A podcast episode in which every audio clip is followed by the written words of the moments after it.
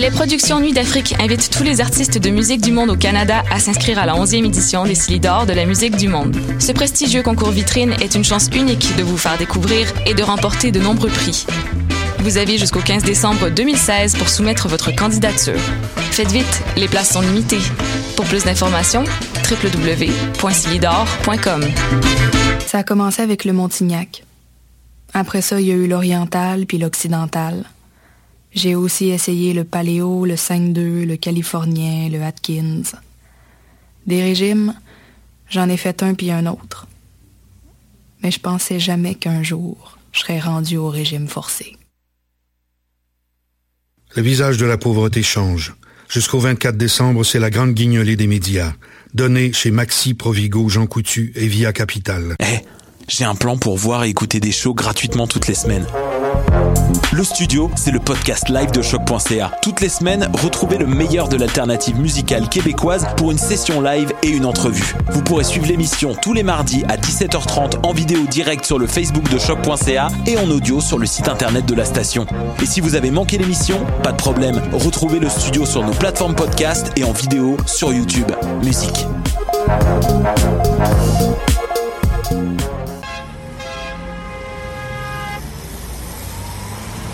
Danscussion à la radio, là où l'on parle de danse, de culture et d'art du mouvement.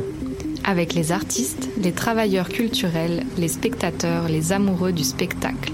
Tout le monde en parle. Tous les mardis de live sur choc.ca.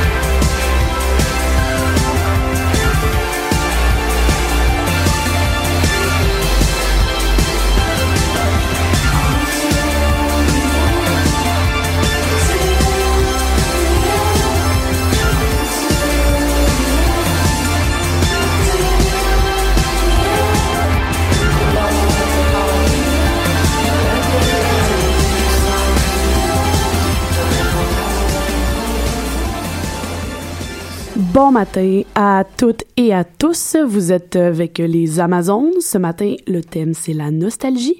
J'ai quatre demoiselles ici qui viennent parler de leur euh, coup de cœur d'enfance euh, geek. Donc, on a Pascal. Oui, bonjour. Marika. Allô. Amélie. Hello. Et moi-même, Tamara, en attendant l'arrivée d'Elisabeth. Donc, euh, les filles, qu'est-ce que, quand vous étiez enfant, c'est quoi le premier fandom euh, qui vous a euh, allumé, on disons, euh, J'y vais. Euh, donc, euh, moi, je dois euh, tout ce, ce bel univers et cet amour de ce bel univers à mon frère euh, et à mon cousin. Donc, je les salue par le fait même, euh, qui sont de, de grands geeks et puis euh, de grands joueurs de jeux vidéo. Là, à la maison, on a absolument toutes les consoles de jeux vidéo qui existent. Et ça, c'est dû à, à, à mon petit frère. Donc, c'est eux qui m'ont, entre autres... qui m'ont guidé vers euh, le manga là, parce que mon entrée dans la chose a vraiment été avec euh, Dragon Ball. C'est euh, la série qui m'a fait entrer dans cet univers-là. Et c'est euh, tous les deux qui, qui me l'ont fait découvrir. Donc voilà, et là, en- après tout ça, c'est rattaché euh, Pokémon et tout ce qui vient, Yu-Gi-Oh, euh, Naruto et compagnie. Et par la suite, bien entendu, euh, je suis allée de par moi-même vers Harry Potter. Donc, je développerai tout cela un peu plus tard pour laisser la parole à mes deux acolytes. Moi, c'est beaucoup ma famille entière qui, euh, qui m'a rendu geek. Euh, J'avoue que la première chose qui m'a toujours frappée au niveau du jeu vidéo, ça a été ma Super Nintendo, la SNES. Parce qu'à la maison, mes parents en avaient acheté une, autant pour mon frère que pour moi. Et le samedi soir, on avait l'habitude de se réunir à quatre, donc mon père, ma mère, mon frère et moi. Et on faisait des combats de Street Fighter.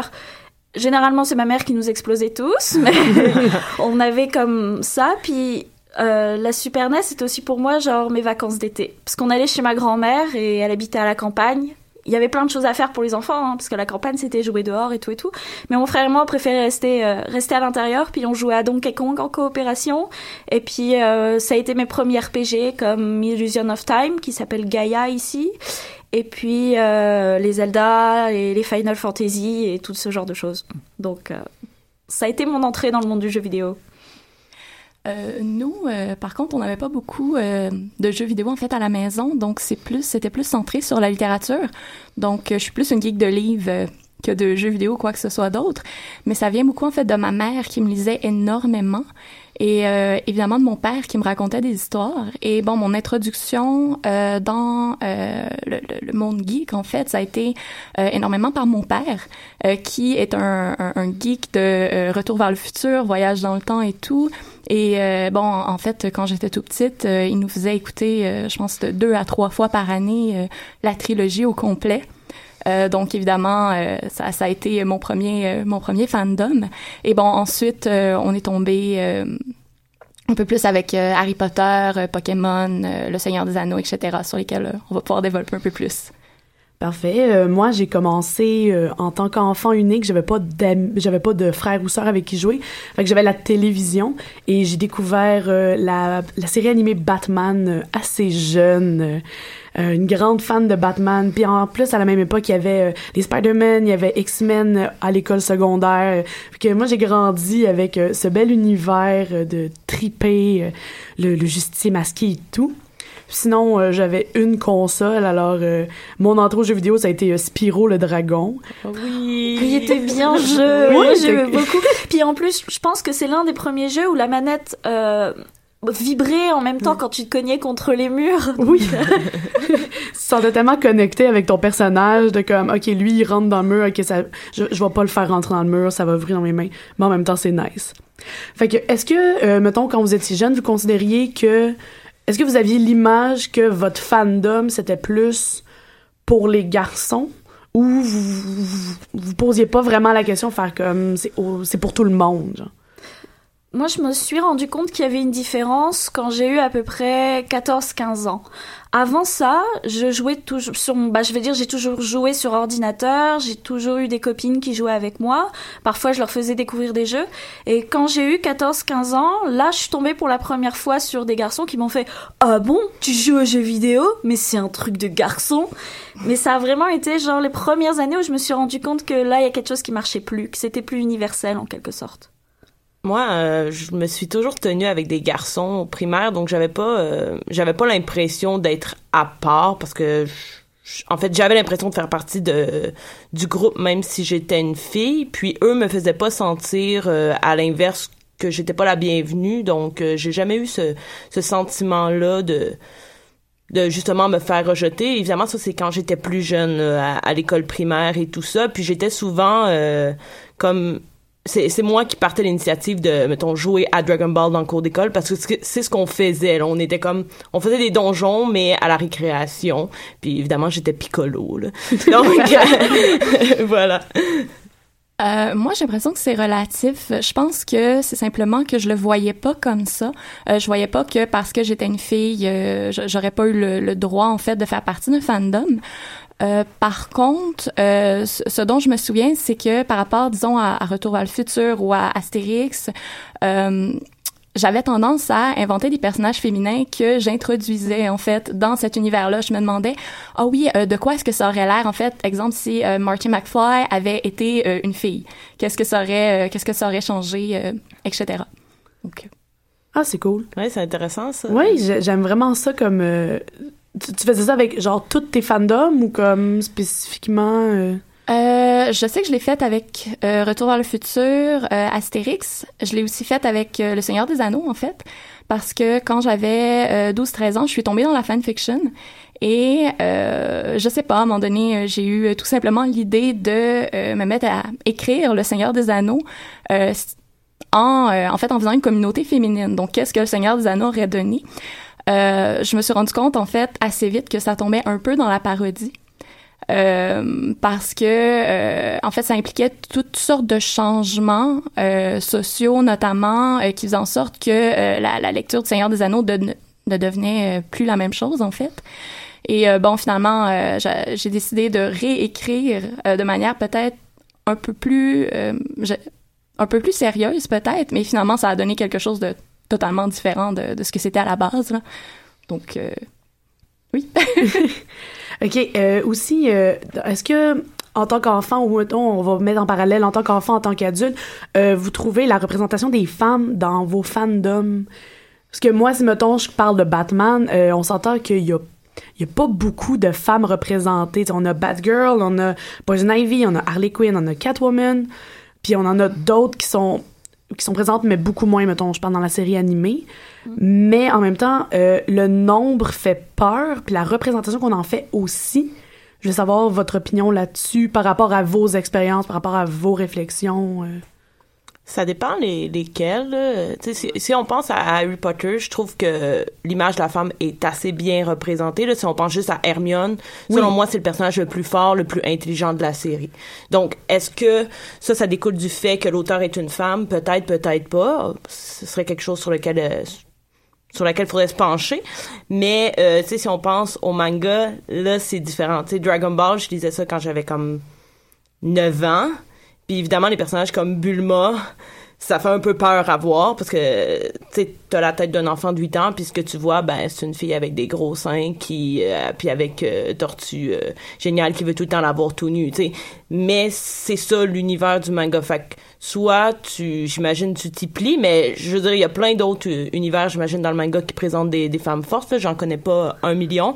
Mais évidemment ceux que que moi j'ai lus la femme est un petit peu mise euh, de retrait mais particulièrement dans, Dragon Ball. Mais ça vient aussi avec l'idéologie du manga en, général. Mais moi, c'est ça. C'est parce que quand j'étais plus jeune, ma mère avait tendance à... Elle aimait pas Dragon Ball, donc elle voulait pas que je regarde, ni que je lise. En revanche, euh, je lisais des mangas qui étaient plus destinés, soi-disant, aux filles. Et j'ai lu beaucoup de Cat Size, Lady Oscar et ce genre de choses, où là toutes les protagonistes sont genre des femmes, mais des femmes fortes. Cat Size, c'est trois voleuses, puis du début jusqu'à la fin, elles échappent à la police, puis ça finit d'ailleurs qu'ils les découvrent jamais. Et Lady Oscar, c'était une femme qui se déguisait en homme pour pouvoir faire partie de la noblesse française et de la Révolution et ce genre de choses. Mhm. Donc, moi, j'ai grandi avec ces modèles féminins-là. Je sais qu'à la cour de récré, je jouais avec Lady Oscar ou Cat Size parce que c'était cool. Euh, mais c'est plus tard que j'ai découvert les autres mangas, notamment avec Bleach et ce genre de choses, où là, ouais, effectivement, le rôle féminin, m'a un peu déçu. Il y en a certaines qui sont fun, puis il y en a d'autres, c'est juste là pour faire joli. Ouais. Ben, un peu comme euh, Sailor Moon, on peut penser à Shakura aussi. Ouais, ce sont des personnages féminins, mais encore là, pour moi, c'est des personnages forts, mais pas de, disons, la même force que, que Sangoku, là. C'est ça. C'est pas, c'est pas fort physiquement, c'est souvent plus intelligente et qui mhm. savent quand faire les choses. C'est aussi beaucoup émotionnel aussi. On joue beaucoup là-dessus. Pascal, est-ce que tu as, quelque chose à ajouter? Euh, par rapport au manga? Euh, par rapport à la représentation de la femme en général euh, dans tes fandoms? Euh, ben en fait, j'ai, le souvenir des premières cassettes Pokémon qui sont sorties et la frustration que j'avais du, du, fait en fait que le personnage principal n'était qu'un garçon, on pouvait pas choisir de fille. Euh, donc, je m'amusais en fait à nommer mon personnage par un nom de fille. C'était ma façon euh, de, de, de, subvertir un peu ça. Par contre, évidemment, quand Crystal est sorti, euh, là, j'enviais énormément mon frère euh, qui avait la cassette et qui pouvait jouer une fille. par contre, je suis quand même d'accord avec ce qui a été dit, c'est-à-dire que c'est vraiment relatif, ça dépend du fandom. Euh, moi, je suis tombée assez tôt dans euh, bon l'assassin royal de, Robin Hood où il y a des personnages euh, féminins en fait assez forts qui vont à contre-courant et qui questionnent énormément ce qui est associé au féminin dans le fond là et en fait qui, qui critique beaucoup la dichotomie des genres. Et euh, par contre, et, encore aujourd'hui, je pense que ce qui me frustre énormément, c'est quand je tombe euh, face à des, des, représentations du féminin qui sont super stéréotypées. Euh, dans le fond, cette femme objet-là qui doit uniquement être belle, magnifique et et voilà, là, donc. Et notre chère Elisabeth entre en studio. Bon. Oh là! Allô! Allô! Il y a 21 minutes, j'étais dans mon lit en pyjama. Et là, je suis ici. je, sais pas ce que vous en pensez. Moi, je crois que je suis une super-héroïne, mais bon. Ah. ah excusez, je t'ai soufflé, j'ai couru. j'ai pensé à ça de me faire écraser par un char en plus. Donc, c'était le super-vilain. Le super-vilain? La voiture. Hein? De quoi? Ah, qui a essayé de t'écraser. Hein? Si t'es une super héroïne, faut un super vilain. Ok, ok, ouais, ok. 21 minutes, réveillé. Ok, c'est beau. Super vilain. Euh, oh, ou peut-être une super vilaine, qui sait? Ah, quel Van on parlait, là? En fait, on parlait de la, de, la représentation des femmes dans nos fandoms euh, ah, ah, ah, c'est intéressant. Ouais, c'est ça. On avait pas mal fait le tour, en fait. En question générale, on est un peu déçus. Euh. Avez-vous parlé de Dragon Ball jusqu'à présent? Ah, un, petit peu, un petit peu. Un petit peu? OK. Hey, je peux te raconter une anecdote sur Dragon Ball? Vas-y. Quand j'étais... Euh, je connais beaucoup Dragon Ball, mais j'ai lu comme les dix premières BD comme 80 000 fois, puis pas les autres. Puis j'ai lu, euh, j'ai vu aussi un peu la télésérie, ce qui veut dire que j'ai comme vu les mêmes épisodes aussi 85 euh, fois, mais pas la totalité.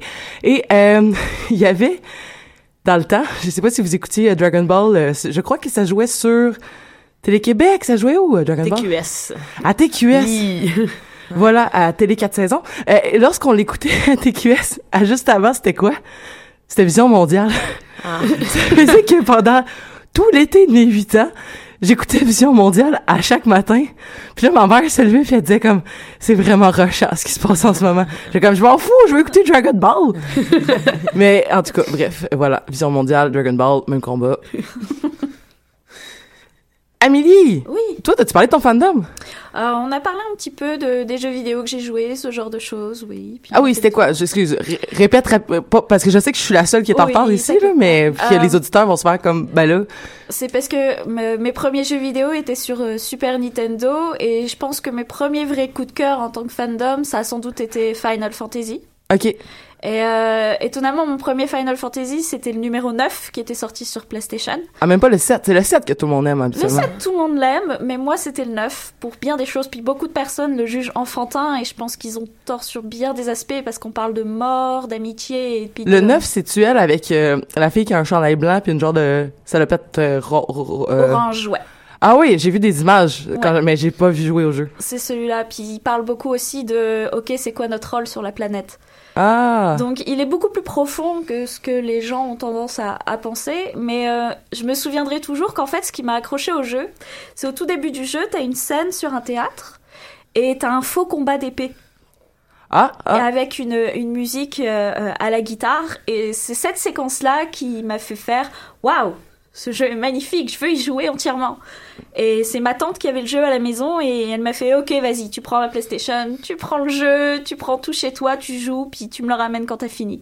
Et quand je l'ai eu fini, bah, j'ai commencé à jouer euh, en arrière au 6, au 7, au 8 puis par la suite j'ai acheté tous les autres jusqu'au 13. Là il y a le 15 qui vient de sortir donc... Euh, est-ce qu'elle avait tout dit ça avant ou c'est du nouveau? Non, non, tout ça c'est Super, ok, yay! Donc, euh, non, puis, euh, et bizarrement, le 9, le 9, c'est euh, c'est ce qui m'a fait aussi aimer la musique de jeux vidéo. Ah, bah oui, que, ce, que, que, ce que tu fais dans la vie maintenant. Ce que je fais dans la vie maintenant, et je pense que ça m'a beaucoup influencé sur beaucoup de choses, et à date, la musique de Final Fantasy IX, c'est sans doute celle que j'arrive à écouter sans me lasser depuis des années et hmm. des années. Donc Final Fantasy IX, une des raisons pourquoi, Emily, tu es une geek. Ouais, une grosse geek de jeu, ouais. Une grosse geek, oui. Euh, Tamara, toi, tu avais nommé Batman, bien sûr. Est-ce que, est-ce que, t'en, as parlé un petit peu? J'en ai parlé un petit peu. Puis toi, Batman, euh, c'est, c'est, je, je, veux juste savoir, c'est laquelle version que, que t'as connue? Ben moi, j'ai grandi avec euh, la série animée des années 90, là, genre où est-ce qu'il y a eu la naissance de Harley Quinn. OK. Fait que c'est 92, 97, je pense. 91, 97. Ces eaux-là. Quelque chose comme ça, OK. Fait que toi, c'est vraiment cet univers-là. Donc, ça serait pas, mettons, avec Adam West puis tout ça. C'est pas ce Batman-là qui te... Ben moi je l'ai pas encore connu. Euh, je me je me le réserve pour quand je vais avoir beaucoup de temps libre euh, parce que ça c'est c'est c'est une pièce d'anthologie là. Mais on s'entend que tout ce qui s'est fait de Batman après cette série-là des années 90, je me le suis tapé. Là. J'ai vu tous les films qui sont sortis, j'ai lu les comics, euh, j'ai joué aux jeux vidéo. Tu sais, comme, j'essaie de me garder. Ça, c'est intéressant parce que t'as lu les comics aussi. Ouais, ben, j'ai pas lu tous les comics, mais comme. non, je comprends, parce que c'est quand même. Euh, ouais, ouais, c'est quand même, c'est quand même long, mais comme, j'essaie d'en lire le plus possible, puis de me garder dans l'univers, puis. C'est ça. je suis beaucoup Harley Quinn surtout, mais comme Batman est mon ultimate favorite. Mais, euh, mais, mais pour revenir à ma, en fait, qu'est-ce que j'essaie de, de, découvrir avec ça, c'est toi qui as vu plusieurs, est-ce que tu trouves que c'est important lorsque tu consommes un œuvre de Batman, est-ce que tu penses que c'est important qu'il faut que ça reste très près de ton fandom original ou même l'œuvre de Nolan, tu la trouves intéressante ou tu la trouves peut-être plus des, plus des, puis en plus que tu as lu les comics fait peut-être que tu sais que les comics sont censés avoir une certaine tendance. Et là si j'avais Jean-Michel Berthiaume de penser qu'il est à côté il dirait oui mais là il y a plusieurs comics de Batman mais bon, moi je connais rien là-dedans. Fait que oui. Ben moi en fait j'aime vraiment beaucoup voir Batman dans comme toutes ces toutes ces représentations. Comme justement je parlais avec un de mes amis cette semaine puis je parlais de Batman la cour des hiboux puis il dit ouais mais tu sais c'est là où est-ce qu'on voit que Batman est beaucoup plus détective que super-héros puis aussi tu le vois douter ce que tu vois jamais puis il est comme blablabla bla, bla, euh, c'est pas Batman habituellement puis tout. Je suis comme ouais mais tu sais tu vois comme une autre facette qu'on voit mm. jamais puis moi j'ai trouvé ça nice. Je trouve ça vraiment cool puis tu sais comme oui c'est sûr qu'il y a des versions de Batman que j'aime moins il y a des dessins de Batman que j'aime moins mais en général s'il y a la face à Batman dessus je suis vraiment preneuse. En général. En général ou tout ce qui découle de Batman Ouais, tout, Justice tout ce League. Euh. ouais, tout, tout, tout, là. As-tu écouté la série animée de Justice League ou t'es un... Oui. Ok, je pensais que t'étais oh, peut-être... Oui. Ok. Je pensais que c'était peut-être pas ta génération, c'est pour ça. Ah non, Justice League, c'était juste après Batman, euh, la série ah. animée, puis ça aussi, j'ai embarqué à fond dedans. Même s'il y avait Superman que je n'aime pas, Wonder Woman que je trouvais correct, mais j'ai rencontré All Girls, j'ai rencontré genre Green Lantern, j'ai juste fait comme ah c'est génial, la série est magnifique. Puis le Flash, tu le trouves comment? Le Flash, je le trouve fucking drôle. Ah, mais... ça fait longtemps que je l'ai pas écouté. C'est mes souvenirs d'enfant, puis les memes qu'on voit sur Facebook, puis genre Internet en général. Mais euh, de ce que je garde la série, j'ai fucking aimé ça. Puis c'était c'est des beaux souvenirs. Marika, Dragon Ball. Dragon Ball c'est particulier parce que ça commence très très enfantin caustique très très euh, on démontre aussi euh, des personnages qu'on trouve attachants mais que dans le fond sont simili des tentatives de per ben, des, des sales pervers finalement. Et ça commence comme ça et ça se termine donc avec l'amitié l'amour la famille la reconstitution de l'univers ou je sais plus trop quoi parce que comme je rappelle que j'ai pas vu cet épisode mais j'ai vu l'épisode où est-ce que le fils de Sangoku c'est ça son nom? Sangohan. Sangohan, c'est son nom de son fils? Ouais. OK, l'épisode où le fils de, de Sangohan, il devient un gros singe, là, celui-là, je l'ai vu 17 fois. mais pas les autres. Donc, comment est-ce qu'on, comment est-ce que, enfant, tu percevais ces, ces, ces, ce, pas ce changement-là nécessairement, mais le début, le plus caustique et tout ça, comment tu le percevais? Euh, ben, pour être franche, les, les 10 premiers mangas, moi, je trouve que c'est les meilleurs, là. Donc, t'as lu la bonne partie de, Dragon Ball, je crois. J'ai, j'ai pas trop aimé euh, la série télévisée, euh, mais voilà voilà, donc euh, c'est sûr que j'ai accroché parce que au départ Sangoku était enfant. Donc, je pouvais m'identifier à ce personnage-là qui avait à peu près euh, la même âge que moi, même si on sait jamais vraiment quel âge il a. Évidemment, Tortue Génial, qui est le personnage pervers de la chose, euh, j'étais pas vraiment... Euh, j'avais pas la capacité de comprendre tout ce que ça impliquait. Maintenant, je l'ai relié aujourd'hui. Euh, je comprends que c'était peut-être un peu maladroit de lire ça à l'âge que j'avais, mais je passais un peu à côté au début. Est-ce que tu sais qui était le public visé par ces mangas-là? Euh, je dirais plus euh, l'adolescent là euh, et l'adolescente mais même plus l'adolescent. Disons que j'étais plus jeune que le public visé je crois. Ouais mais je pense qu'on était tous plus jeunes parce que je me rappelle qu'on les lisait au primaire aussi. Mais je crois que justement ce qui était visé c'est pas nécessairement le public qui, l'a lu finalement là. je pense que c'était un peu mélangé ah, ouais ok. Donc voilà, puis tu dis à la fin ça finit en amour et tout ça, mais ça finit aussi en bagarre incessante là. Tu sais, il y a toujours un méchant plus fort que le méchant précédent. Puis là, ça finit plus que celui-ci se transforme et se transforme. À la fin, ça devenait un peu euh, lassant parce que là, c'est rendu que euh, il était aussi en train de fusionner deux personnages ensemble pour que celui-ci devienne encore plus fort. Donc, j'ai perdu un peu le, le fil à la fin. C'est pour ça que les dix premiers restent les dix que j'aime relire euh, toujours là, même aujourd'hui. Celui où Sangoku, euh, ben le, le, le, le, début, puis où Sangoku va se battre aussi dans le genre de tournoi, puis. Euh... euh ouais, exact. Il y a, il y a plus qu'un tournoi jusqu'au 14, je pense qu'il y en a deux. Puis aussi celui où euh, Sangoku se bat contre l'armée rouge, plus euh, dans des quêtes un peu que il y a un méchant puis on se rallie tous pour le battre. Là, ce qui était à peu près les dix derniers mangas. Comme, comment t'as trouvé que toi t'as lu tous les mangas? Ouais. OK, comment t'as trouvé la période? Parce que je sais que dans la série, c'était long en tabarouette. Mais quand Sangoku, il fait juste comme courir, Comme pendant du siècle, je sais pas trop. ouais, ben c'est vrai que c'est long. Euh, ça paraît plus long dans euh, dans l'émission que dans le manga, mais c'est pertinent comme il y a une explication à ça, puis je trouve que ça apportait le côté de la sagesse de la série, ce qui est pas euh, le genre de truc qu'on te montre quand t'as 8 ans. On ne parle pas nécessairement de la notion de sagesse, puis je trouvais qu'avec cette signification-là, ça me l'a appris un peu d'être patient, d'être sage. Parce qu'au fond, Sangoku, c'est un personnage extrêmement naïf, là, ouais, ouais. mais il y a un autre côté, c'est comme si, euh, je sais pas, c'était un peu un prisme qu'on tourne Sangoku. C'est drôle de dire ça Sangoku, mais, mais c'est ça, c'est comme ça que je l'ai vu. Euh. Mm. Mais c'est intéressant parce que c'est, quand même une série qu'on peut, comparé à d'autres mangas qu'on aurait pu lire quand on était plus jeune. Par exemple, moi j'ai lu les, les Sakura ou des choses comme ça. Sakura qu'on voit pas beaucoup d'évolution, puis si tu veux voir un peu plus d'évolution, en fait, il faut que tu lises, comment ça s'appelle déjà Tsubasa. Il faut que tu lises Tsubasa pour voir, euh, mettons, une évolution, mais encore là, c'est un crossover de tous les univers de... Et là, j'ai un blanc. Les créatrices, la, la, le collectif de créatrices. C'est pas grave, vous vous me taperez sur les doigts plus tard. Euh, mais tout ça pour dire que c'est intéressant parce que Dragon Ball, on voit vraiment... On parle de, de, d'un enfant qui pourrait avoir quelque chose entre 6 puis 10 ans, c'est pas très clair, et qui, euh, on, l'autre génération, il y a beaucoup de bandes dessinées, fait que c'est pas juste comme, je veux faire un tome sur sa jeunesse, un tome sur son adulte ou peu importe, là, tu sais, comme là, on voit vraiment toute la, la, la, dynastie se placer de, de, de, Sangoku et de Sangohan et de, de ouais, l'héritage, c'est ça, exact. Mm. Puis Sangohan est extrêmement différent de Sangoku. Donc, si t'as pas aimé Sangoku, là, je crois pas qu'il y a beaucoup de gens qui ont détesté Sangoku parce que, bon, il est drôle, il est attachant, tout ça. Mais tu peux te raccrocher à Sangohan, puis il y a tellement de personnages annexes. Comme tu vois, je parlais de Piccolo, qui est mon personnage favori. J'ai toujours eu un faible pour les méchants.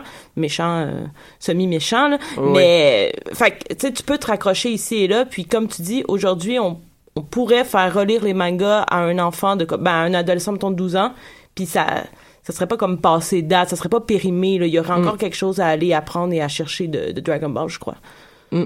puis et, puis ouais puis la série télé là qui était comme c'était comme les épisodes de 22 minutes là mais que tout ce qu'ils faisaient c'était se préparer à leur Kamehameha puis se passait pas grand chose mais ça ça ressemble je sais pas je, je suis pas j'étais pas dans l'équipe de création à ce moment-là mais ça ça ressemble à genre on va étirer le plus possible les saisons parce que c'est payant faire cette série mais bon. Pascal! Oui? C'est quoi ton fandom, toi, déjà? Ah, euh, attends, je, je viens de voir ton foulard. J'imagine que tu viens parler d'Harry Potter. ben, je pourrais en parler un peu, là. Euh, mais, en fait, tant qu'à y être, let's go, on va embarquer, euh, on va embarquer là-dessus, en fait. Harry Potter. Donc, je, vois des sourires autour de la table. Ben, je pense qu'on est tous... Amélie, est-ce que tu es une fan d'Harry Potter? J'aime bien Harry Potter, mais j'ai lâché le bateau il y a genre une dizaine d'années. Ben, dans le fond, après les livres. Euh, ouais, euh, c'est ça. fait-tu déjà 10 ans, le dernier livre? À peu près, ouais. Parce que je l'ai acheté, j'avais 16 ans, j'en ai 26. Donc. Euh... Ouais, voilà. Donc. Euh, c'est ça. En fait, quand le dernier, quand le dernier tome est sorti, c'est là où j'ai fait. Eh. Puis j'ai comme abandonné. Mais ok. Et, là, là, ok, là, été, c'était terminé, c'était, mais quand même, l'univers d'Harry Potter, t'as trouvé ça attachant durant. J'aime beaucoup l'univers en fait. C'est plus parce que je me suis sentie trahie par certains personnages que vraiment l'univers. Lequel, lequel, lequel? On veut des noms. Ah, ok. Parce qu'elle a sorti avec Ron? Absolument pas pour ça. Ah, c'est parce que, en fait, quand j'étais petite, j'étais toujours mademoiselle je sais tout dans la classe, à lever ah ma main pour toutes les questions et autres. Il y a beaucoup de gens autour de la table qui pensent ça aussi. et euh, c'était au point que les professeurs m'avaient dit, tu lèves plus ta main, on t'interrogera s'il y a personne qui répond. Mm-hmm. Et Hermione Granger, c'était comme moi. Et quand elle a grandi, moi, j'ai passé beaucoup de temps au conservatoire, je passais énormément de temps à l'école. J'avais pas beaucoup de, de, de... bah, j'avais des amis, mais pas énormément. Mais surtout, j'avais aucune optique de vie amoureuse parce que ça m'intéressait pas et voir que les filles autour de moi étaient toujours à parler de garçons et autres, ça m'intéressait pas. Et quand cette notion-là est arrivée dans Harry Potter et qu'Hermione s'est commencé à être intéressée par les garçons, à parler d'amour, à donner des conseils amoureux, je me suis complètement désintéressée du personnage. Mais c'est drôle parce que la, relation des garçons et d'Hermione, moi je la trouve excellente en général parce que parce que je trouve ça tellement drôle que justement comme tu sais justement Hermione qui s'intéresse pas aux garçons puis qui qui, qui ben, du moins qui ne le nomme pas et que là donc tout le monde la prend un peu pour acquis et que là, elle finit par aller au bal avec Victor Krum parce que c'est comme, you know what, si vous étiez vraiment intéressé à qui j'étais en dedans, si vous m'aviez vraiment connu pour qui j'étais, ça vous surprendrait pas. Puis genre, je vous l'aurais dit, mais vous vous en foutiez. Fait que j'ai juste agi comme de, façon indépendante. Puis je, je trouve que c'est c'est quelque chose qui est beau de son personnage d'avoir resté le, le plus possible indépendante, mais tout en parce que l'amitié c'est le pouvoir suprême dans Harry Potter quand même. Tout en, en considérant qu'il faut prendre soin de ses amis puis que nos amis peuvent prendre soin de nous. Mais à Hermione je trouve que c'est un des personnages les plus courageux. En fait c'est c'est c'est c'est the c'est the Gryffondor là. Bien plus que les deux garçons là. C'est comme mais le tome 4, ça m'a pas, euh, sa relation avec Victor m'a pas dérangé parce que c'était dans le twist où elle continuait sa vie, était à la bibliothèque et c'est lui qui, euh, qui s'est intéressé à ce qu'elle faisait, en fait. Hmm. Ça fait trop longtemps que je lis les livres. Amélie, rappelle-moi, y a-tu vraiment un moment où est-ce que ça devient comme... En fait, c'est à partir du tome 5 à peu près où t'as Harry qui est intéressé avec euh, Cho... Cho Chang. Cho Chang. La folle dans la maison de thé. Voilà. Et elle commence à... en fait, c'est là où Hermione s'est comme transformée en celle qui te donne des conseils si t'as des problèmes amoureux en quelque sorte. Ah, mais, c'est juste une amie là.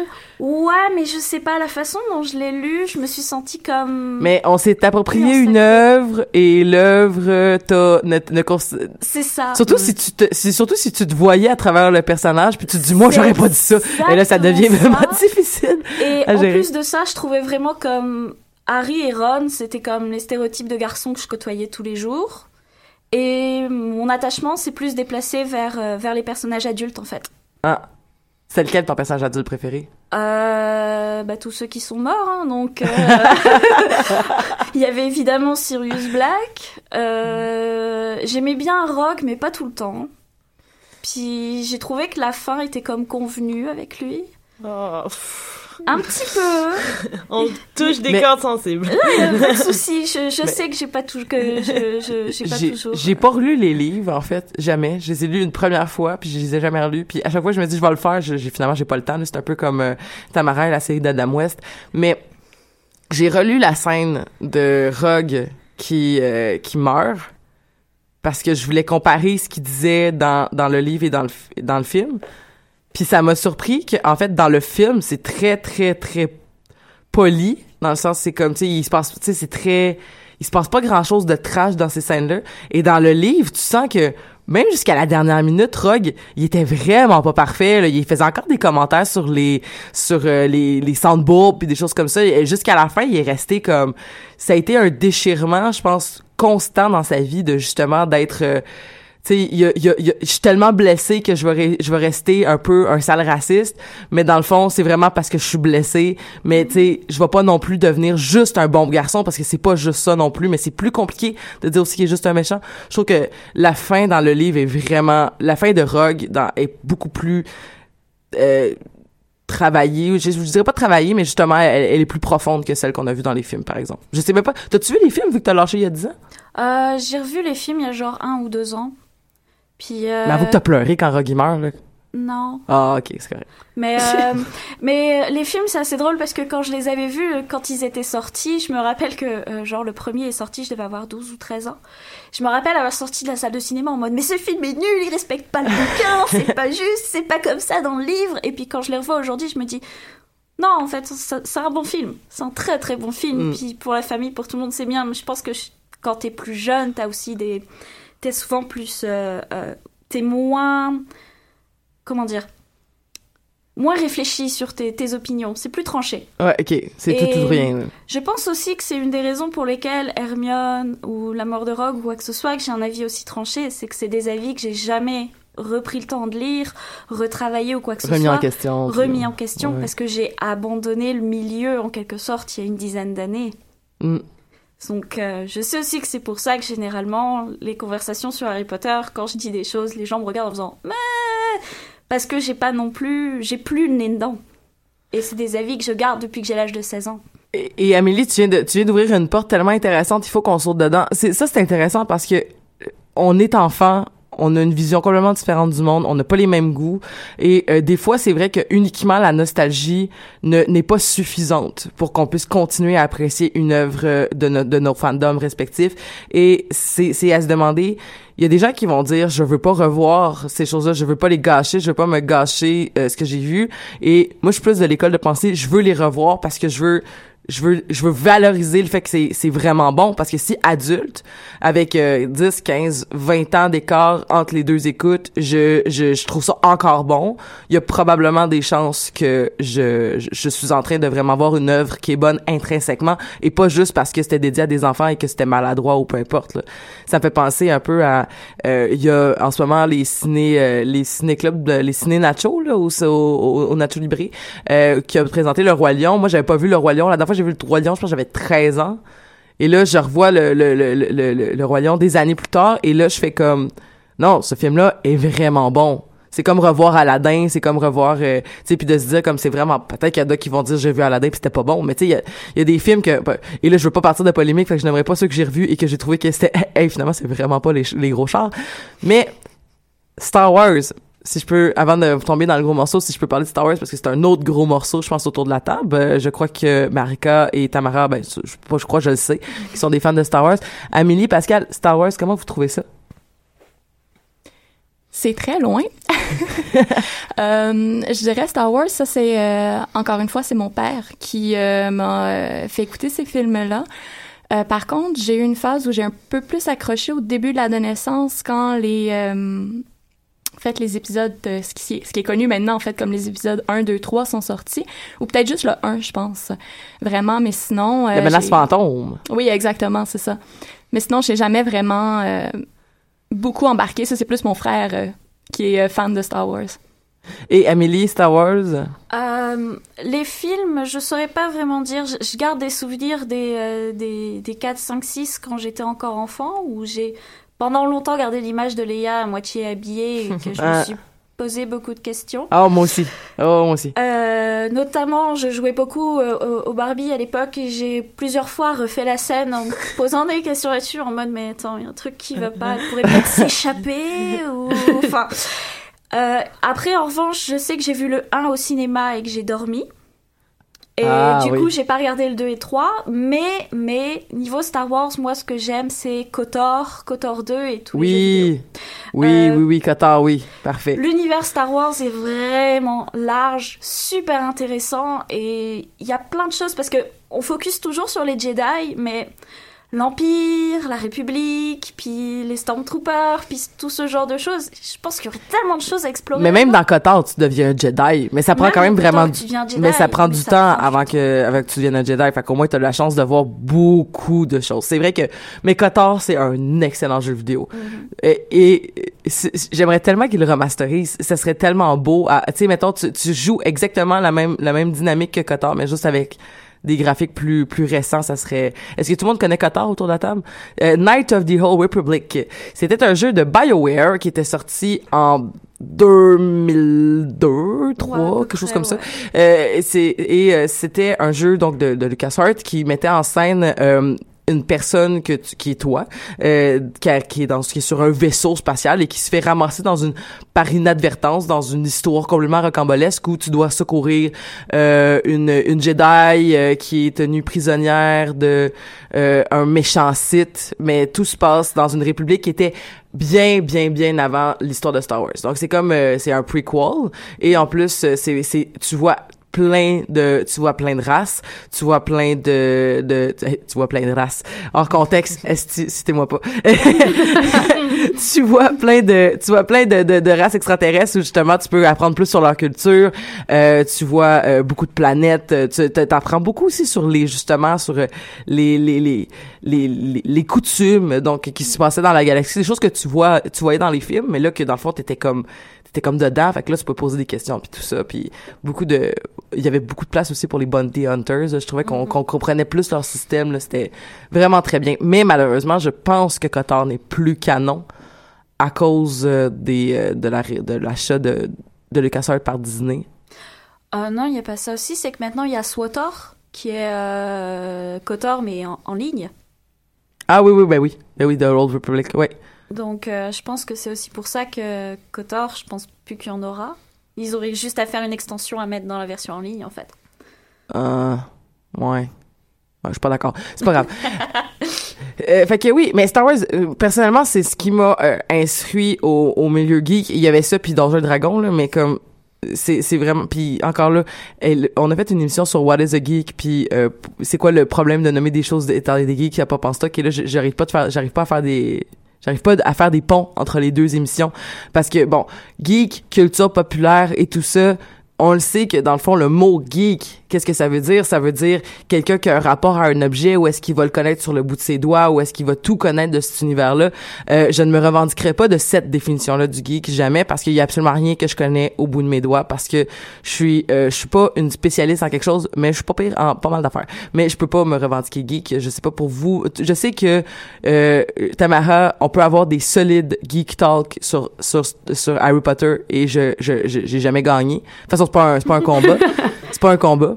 Mais euh, oui, donc euh, tu peux me remettre souvent à l'ordre parce que tu as lu beaucoup sur les Harry Potter, sur les Pottermore puis tout ça. Moi, je suis très euh, théorie de fan sur les fanfictions, sur les vidéos de théories de Easter eggs, c'est pour ça que j'ai beaucoup de connaissances dans Harry Potter puis aussi le fait que j'ai lu les livres comme mille fois puis que j'ai vu les films 3 milliards de fois. Là. Voilà, ça, tu pourrais peut-être te rapprocher de la définition euh, pure du terme geek, en fait, sur euh, sur Harry Potter. Et là, ok, c'est beau là, tu peux te. Euh, Tamara a fait un geste de de, de grande de grande fierté. mais voilà, mais alors Star Wars, je me revendiquerai pas d'être une grande geek, mais c'est c'est vraiment ça qui m'a fait connaître euh, l'univers et qui a fait que peut-être le terme plus utilisé plus moderne, plus plus contemporain du, du mot geek qu'on a, c'est-à-dire justement des gens qui tripent sur des univers de fantasy, science-fiction, euh, des gens qui, s'intéressent à, à, à, toutes les, à quelque chose de, de plus euh, qui était considéré comme plus marginal avant, mais que tout d'un coup, ben non, c'est très nice de triper sur Star Wars, c'est très nice de triper sur les super-héros et tout ça. La preuve, c'est les plus grands films qui les plus grands films qui, qui pognent, c'est des films de super-héros, c'est les Star Wars de ce monde, euh, c'est les revivals de, de, de Hobbit, là, puis tout ça. Ben, quoi que Hobbit, je sais pas si ça s'est bien fait au box-office. Et là, on aurait besoin de Julien Bernatchez de décider. Donc, euh, c'est une question, si tu m'écoutes, c'est une question que je te lance pour ton émission de samedi. Tout ça pour dire que j'écoutais les Star Wars, et ça c'est drôle parce que j'écoutais les Star Wars en cassette, en anglais. Mais je parlais pas anglais. Fait que j'ai rien compris, là, comme pour vrai. J'écoutais ce film-là à toutes les semaines pendant deux ans, mais je comprenais rien du tout. Mais j'aimais bien voir les Ewoks. Ça, c'était, vraiment trippant. Puis euh, et, et, fait que j'ai pas de souvenir de tu sais comme d'avoir découvert euh, le Luc je suis ton père pour être choqué, c'est comme ben oui, je l'ai toujours un peu su. C'est comme c'est comme si en fait je me rappelle pas ma vie où je ne connaissais pas Star Wars probablement qu'il y a des certains de vos fandoms ça doit être comme ça là. je ne me rappelle pas qu'est-ce que c'était avant de d'écouter certains dessins animés ou peu importe là, comme des dessins animés qui étaient là comme qu'on qu'on avait côtoyé parce que des fois ils jouaient à 8 heures le soir mais qu'on les écoutait pas vraiment à Télétoon là, ou quelque chose comme ça est-ce que c'est quelque chose que vous avez vécu avec certains de vos fandoms? J'ai l'impression que ça a toujours existé quelque chose comme ça bah, moi j'ai grandi avec Batman là, on s'entend euh, ben moi je l'écoutais en français fait que ça a été comme décalé de la version anglaise qui sortait mm-hmm. comme plus tôt mais euh, je j'ai pas eu un avant Batman. Avant Batman, je n'étais pas de ce monde, je pense. Donc, tu as toujours eu le Batman. Oui, j'ai toujours eu le Batman. J'ai toujours eu. Mon père avait une espèce de porte-clés sur son rétroviseur dans la voiture. Puis j'étais comme. Ah, tu sais, comme mon père, c'était genre une de mes deux idoles avec ma mère. Puis j'étais juste comme, si mon père aime ça, c'est sûr que je vais aimer ça. Puis je, je l'écoutais en même temps. Puis j'étais juste comme, je comprends pourquoi il aime ça. Puis ça l'a comme nourrit mon, mon amour de, des super-héros, je pense, surtout de ça. Toi, euh, euh, euh, ok, donc Star Wars, Harry Potter et tout ça, c'est des univers très très larges. Et puis Batman aussi finalement, c'est des univers très très larges. Dragon Ball, c'est un univers, si je me trompe pas, il y a pas eu eu d'autres séries de de de de, manga à part l'officiel Dragon Ball 1 à 185, là, je sais pas, il y en a fait il y en a fait combien des Dragon Ball? Euh, il y en a 42 en tout. Juste 42? Ouais. Hey, je pensais qu'il y en avait vraiment plus que ça. que, par exemple, ils ont fait d'autres émissions. Euh, il y a eu, entre autres, euh, ceux euh, avec euh, Vegeta et tous ceux qui venaient de la planète de, de Sangoku. Là. Je sais qu'il y a eu des, des épisodes qui étaient particulièrement centrés sur ça. Euh, je me suis pas trop aventurée de, de ce côté-là. Euh, Je m'en suis tenue aux 42 et principalement euh, aux 10-14 premiers. Là. Euh, Mais ouais, il y a un univers euh, un petit peu plus élargi que les, euh, que les 42 euh, mangas qu'on connaît, mais c'est vraiment pas comparable à Star Wars, là, qui, est, qui est même à côté d'Harry Potter. Harry Potter peut aller se rhabiller. L'univers de Star Wars est énorme. Ouais, ouais. Juste, euh, tu sais, quand François, il parle euh, de, de la joute de Star Wars, il dit c'est fou, là, je pourrais jamais master une game de Star Wars tellement il y a, il y a des connaissances Euh, euh, incroyables. mettons en contexte, François étant notre game master euh, pour Harry Potter. Charlotte à François. Et, et donc, ne, ne master une game dans Star Wars, non, c'est un, c'est un sapristi gros défi, effectivement. Mais c'est sûr, là, tu sais, Harry Potter, ça c'est comme c'est même pas partout sur la planète là, on s'entend l'univers d'Harry Potter à date ce qu'on connaît vraiment bien c'est l'Angleterre slash Écosse puis là avec Fantasy Beasts on a un peu New York puis Star Wars c'est genre l'univers au complet tu sais Ouais, ouais. Genre toutes tes étoiles toutes tes planètes tous tes vaisseaux c'est sûr que c'est pas comparable là. tu peux Ouais. être n'importe où Exact. Oui, puis aussi, euh, ça fait beaucoup plus longtemps que Star Wars existe. On parle de Aussi. 77, là, donc... euh, Et, et euh, bon, là, je- on n'arrête pas de jongler entre Harry Potter et Star Wars. Et là, c'est comme si je ne savais plus par où prendre tous ces sujets. Euh, Harry Potter, je pense qu'on peut parler d'Harry Potter. Je pense que c'est ça fait plus consensus, même si je sais que Amélie, mais ça fera plus consensus, je pense, de parler d'Harry Potter. À quel âge Ok, à quel âge vous avez eu votre premier Harry Potter? Amélie, Euh, J'avais 8 ans. Tamara, Euh, ils sont sortis en quelle année les Harry- le premier Harry Potter est sorti en quelle année? Je sais pas. 97, je crois. 97? OK. Ben moi, j'étais un peu snob quand j'étais jeune, puis j'ai fait comme... Ben là, tout le monde triple là-dessus, je veux rien savoir. ouais, c'était puis- comme moi puis les Amos d'Aragon. Ouais, ben genre, le premier film est sorti, puis j'ai fait comme... Oh, shit! Puis là, j'ai lu le troisième, puis après ça, j'ai lu le premier. Fait que ton premier Harry Potter, J'avais genre 10, 10 ans, genre. J'ai lu le, le, le Président d'Azkaban en premier, parce que c'est celui qu'il y avait dans ma classe. Marika. Euh, un peu dans le même genre, euh, quand tout le monde tripait là-dessus, moi je, je tripais pas trop. Par contre, j'ai j'ai lu le premier avant d'aller voir le film, puis je les ai lus dans l'ordre, puis j'avais à peu près euh, 10 ans, j'étais en quatrième année environ. Puis ensuite, j'ai euh, mangé ça. Pascal. Euh, 8-9 ans environ. Euh, le premier livre, c'est c'est c'est quand même assez drôle. En fait, je l'ai relu et relu et relu. Je pense euh, une à deux fois par mois facilement pendant euh, les, les, les deux trois premières années, au point où mon frère dernièrement a sorti le livre de chez mes parents et il tombe en ruine Ah. carrément. Donc euh, Moi aussi, mes livres de cette époque-là tombent en ruine, mais pas parce que je les relisais, c'est parce que je lisais vraiment lentement. Fait que j'ai traîné partout, puis je lis encore super lentement, c'est difficile euh, avec la littérature. Euh, Moi, je me rappelle que je lisais dans mon bain. Alors, euh, il est pas en ruine, mais il est gondolé de tous les côtés. Parce qu'il a fait plusieurs fois plouf. Oh mon dieu. Et je me souviens, parlant de bain, je viens de faire le, le- le lien avec la, la toilette dans la chambre des secrets, là, dans, dans le deuxième. Et euh, honnêtement, j'ai dû arrêter de lire Harry Potter parce que j'étais tellement terrorisée à l'idée qu'il allait peut-être avoir un gros serpent en dessous de mon lavabo. Oh wow! Ah, ça, c'est pas drôle. Il faut que je vous raconte de quoi. OK, c'est, c'est vraiment pas drôle, mais, mais c'est drôle, mais c'est pas drôle en même temps. Euh, mon petit frère, euh, il, a, il va avoir 8 ans l'année prochaine. Ouais, ça, il a 7 ans en ce moment. Puis quand il avait 5 ans, mon père, il a fait écouter le premier Harry Potter, euh, le premier film. Puis ça a l'air qu'il avait pas l'air vraiment euh, impressionné, puis comme... Il, a aimé ça, mais sans plus. Mais en fait, il, avait l'air indifférent un peu à Harry Potter. Et là, il va se coucher. Et mon père s'est réveillé dans la nuit parce que mon petit frère, il gueule. Il gueule dans la maison, puis il est comme « Voldemort va tuer mes parents! » il, il, est resté Ça a l'air que pendant plusieurs jours, tout ce qui... Voldemort, on l'a pas vraiment vu, mais c'est un méchant qui tue des parents. Puis clairement, mon petit frère à 5 ans, il a besoin de ses parents, tu sais, fait que ça ça l'a terrifié de, de, de, de penser à, à ça. Fait que oui, c'est vrai que ça peut être ter- ter- terrifiant, de l'univers. de- Mais c'est c'est vrai que c'est dark quand même. euh, C'est très dark, mais c'est- quand tu relis le premier, c'est tellement entouré de de chans de, de Dumbledore qui chante des chansons puis que personne chante sur le même rythme puis euh, de jokes de dragées surprise là au moins c'est un peu allégé Euh, oui, mais en fait, même en fait quand Cédric meurt à, la fin du quatrième, euh, même moi en fait ça a été un moment qui m'a absolument choqué. Je pense que j'étais sous le choc euh, pendant quoi trois quatre jours, les trois quatre jours qui ont suivi. Je me souviens où j'ai terminé le livre, je me souviens dans quel sofa j'étais, dans quel angle du salon, avec quelle quantité de lumière quand Cédric est mort. Donc, c'est... oui. C'est vrai que c'est drôle parce que quand je l'ai lu, le livre, moi j'ai lu le, premier tome à 7 ans. Euh, j'ai lu le premier tome à 7 ans, euh, j'ai lu en dedans d'une année, c'est-à-dire jusqu'à 7, 7 et demi, mettons à 9. J'ai lu les 4. Ensuite, il fallait que j'attende qu'ils sortent en français, fait que 9, 11, 13, 15. Puis, euh, ce qui, est, ce, qui, ce, qui, est drôle, c'est que à ce moment-là, là, à ce moment-là, si Pottermore avait existé à cette époque-là, j'aurais tout lu.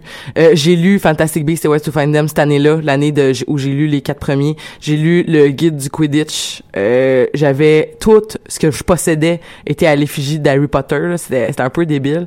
Euh, mais c'est c'est c'est c'est et essayé de faire un lien puis j'ai comme là j'ai oublié mon lien tu disais ben par rapport à?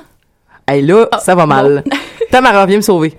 Ben, moi, je peux faire un parallèle avec ce que tu disais tantôt, que tu écoutais les cassettes de Star Wars en anglais. Oui. Moi, j'ai souvenir de le gars du club vidéo tellement découragé que je loue le premier Harry Potter jour après jour après jour. À un moment donné, il est comme, arrête, achète-le. Ben oui. Puis une fois, je suis arrivée, puis il y avait pas la cassette en français. Puis petit enfant que j'étais, je ne parlais pas encore anglais. Ben, je l'ai loué en anglais. Puis je pense que ça m'a aidé à apprendre la langue parce que, tu sais, je connais je peux te réciter le premier Harry Potter au complet. fait que là, je l'écoutais en anglais, je faisais juste faire le voice-over en français par-dessus tout ce qu'il disait. Puis je suis comme, ah, c'est comme ça que ça se prononce, c'est comme ça que ça se dit. Fait que merci, Harry Potter. Parce que c'est comme ça que tu es devenu bilingue. Yes! Yes!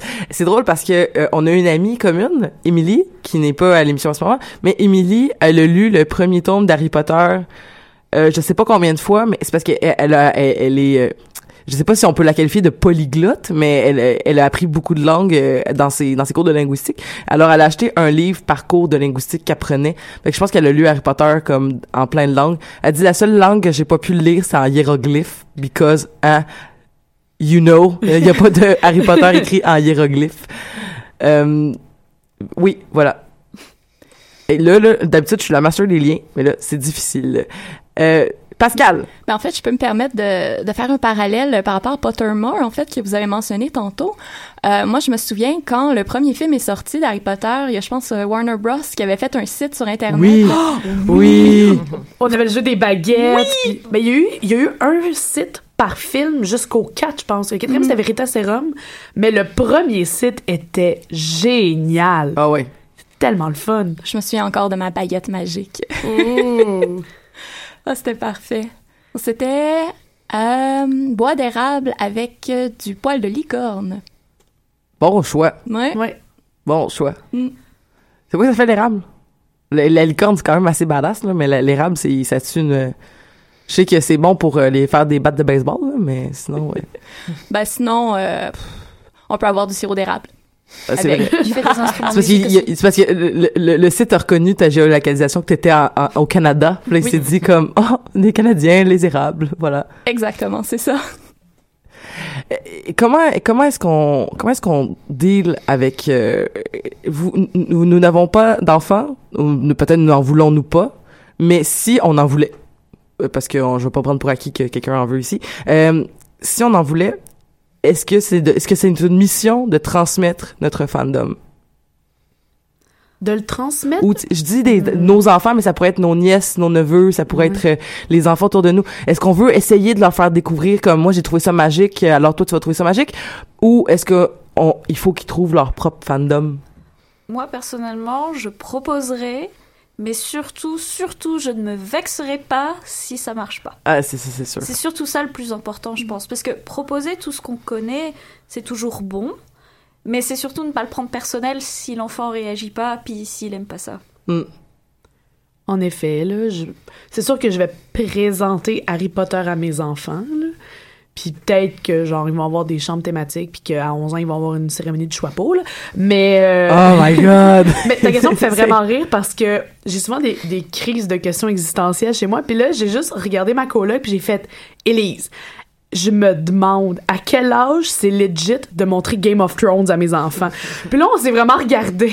Peut-être comme... Peut-être 16 ans avec euh, avec visionnement parental, je sais pas. Ouais, ben c'est ça je me demandais parce que moi quand j'ai eu écoute, mon école secondaire, je ne la nommerai pas, là, mais on écoutait des films vraiment trash à des âges qui n'étaient peut-être pas appropriés, tu sais dans mon cours d'anglais. Des films, on veut des noms de films. Ben à 13 ans, on écoutait 13 en classe.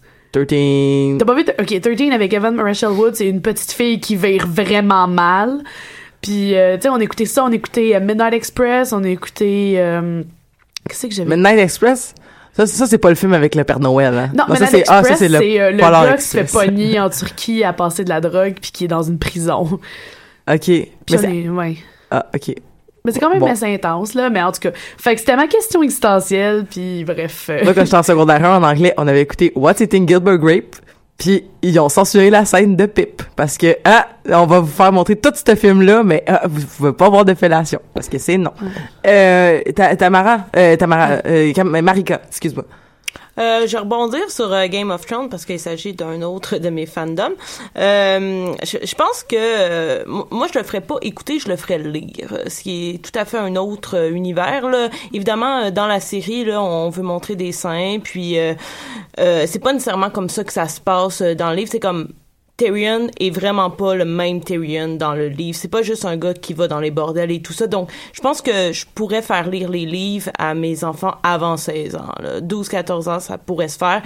Pas la série, là, parce que la série, évidemment, est taxée, euh, est taxée là-dessus. Mais pour revenir aussi euh, sur euh, ce dont tu parlais, des films en classe, euh, étant enseignante, je pense qu'on peut faire écouter des choses en encadrant le, le visionnement. Là. Tu sais, comme mon chum, à son école, il avait écouté, euh, euh, j'ai oublié le nom, là, euh, American History X, là, Génération ouais. Extrême, OK? Il avait écouté ça en secondaire 5 dans le cours d'éthique. C'est un film hyper violent, euh, super, euh, bon, euh, qui, évidemment, il y a des personnages qui promouvoient euh, le nazisme dans ce film-là puis tout ça, mais ça a permis une discussion, puis le Mm. prof était là pour diriger les élèves. Donc, je pense que c'est euh, une question de est-ce Ben que oui. tu es un enseignant qui est capable de le faire, tu sais, puis je pense que c'est pertinent de le faire. Ouais, donc, parce que euh, nous, nos visionnements, c'était pas encadré. C'était genre, euh, OK, aujourd'hui, on peut pas donner de cours parce que X raison ou des gens font une Ouais. reprise d'examen. fait qu'elle écoutait un film puis on écoutait ça. Tu sais, j'écoutais Trainspotting en art dramatique. C'était pas pour parler du jeu d'acteur d'Ewan McGregor, là. C'était juste comme, aujourd'hui, on prend ça relax, on écoute Trainspotting, let's go, guys. Ça, c'est juste aberrant. là. Ouais. Mais je pense qu'il y a quelque chose euh, à faire avec ça. Puis pour Ouais. revenir sur euh, les enfants, euh, un peu comme euh, tu le disais, là, moi, euh, évidemment, je vais leur proposer. S'ils aiment, tant mieux. S'ils aiment pas ça, tant pis. Puis je vais pas euh, surtout faire de choix par rapport au sexe de mon enfant. C'est-à-dire, je vais présenter Star Wars autant à ma fille euh, qu'à mon gars. Peut-être même que je vais pousser un peu plus si c'est une fille pour... euh, Allez, aime Princesse Léa. Fais en sorte que ça soit ta princesse favorite. Donc voilà. Ouais, moi, ce que j'ai vraiment hâte de montrer à, à mes enfants, c'est Buffy, là. Je, je sais pas s'il y a des fans de Buffy autour de la table, mais j'ai hâte. euh, moi, j'ai commencé à écouter Buffy, les premiers épisodes, à 8 ans. Peut-être que j'étais trop jeune, mais moi, c'est sûr qu'à 10, 15 ans, je vais faire comme, ceci est la bombe. Et il faut que tu écoutes ça une fois. Une fois. Peu importe. Euh, gueule. Faut, faut que t'écoutes ça. Euh, puis, si possible, j'aimerais ça qu'ils aiment ça. Puis sinon, ben, je les écouterai tout seul avec du popcorn, puis ça sera pas pire- si pire que ça.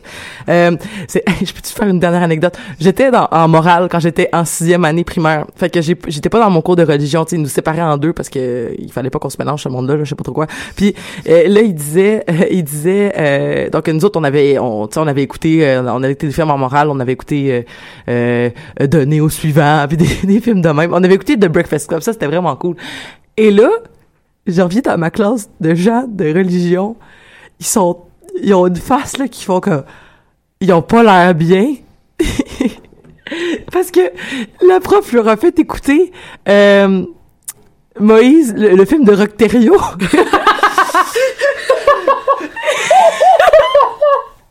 Et elle capotait parce que c'était comme mais c'est un accident c'est parce que le, le, le gars du vidéoclub il a, il a pris ce film là puis il a dit ça c'est l'histoire d'un gars qui part une religion dans la forêt puis il, il fonde une famille puis c'est comme c'est vraiment beau tu devrais faire écouter ça à, à tes élèves de sixième année tu te rends compte assez vite que c'est pas un très beau film, par exemple. là. Je te, hey, je te jure, j'étais comme, oh, je suis tellement contente de pas être en religion en ce moment, là. C'est comme, c'est parfait. Euh, puis Pascal, pour terminer, parce qu'il va falloir, euh, il va falloir euh, aller tout de suite, il va falloir euh, partir. Mais Pascal, euh, le fandom, est-ce que ça doit se transmettre à, à tes proches, à tes potentiels enfants, neveux, nièces, cousins, cousines? Ah ben en fait, je suis d'accord avec ce qui a été dit, c'est-à-dire que euh, en fait oui, le, le transmettre, mais t'es pas s'insulter nécessairement euh, si la, la personne aime pas ça. Euh, moi, c'est certain que euh, je vais donner les livres Harry Potter à mes enfants éventuellement, puis probablement aussi le Seigneur des Anneaux parce que c'est vraiment ça qui m'a fait tomber, sinon sauter en fait la tête première en fantasy. Ben merci beaucoup à tous d'avoir à toutes d'avoir été là. merci. Amélie. Merci Tamara, merci Marika, merci Pascal. Euh, je, je, je vous donne rendez-vous pour la dernière de la saison la semaine prochaine où on va parler, on a parlé de sujets très légers, la nostalgie, les fandoms et tout ça. Euh, racontez si vous pouvez, euh, aller sur Facebook, racontez-nous des, des anecdotes de nostalgie de fandom, ça va nous faire plaisir de vous lire. Euh, Puis sinon la semaine prochaine, on parle du Faggy Girl parce que après les, les, fleurs, il y aura le pot. Et euh, je vous souhaite donc une très belle fin de session, semaine, tout ce que vous voulez et on se revoit la semaine prochaine.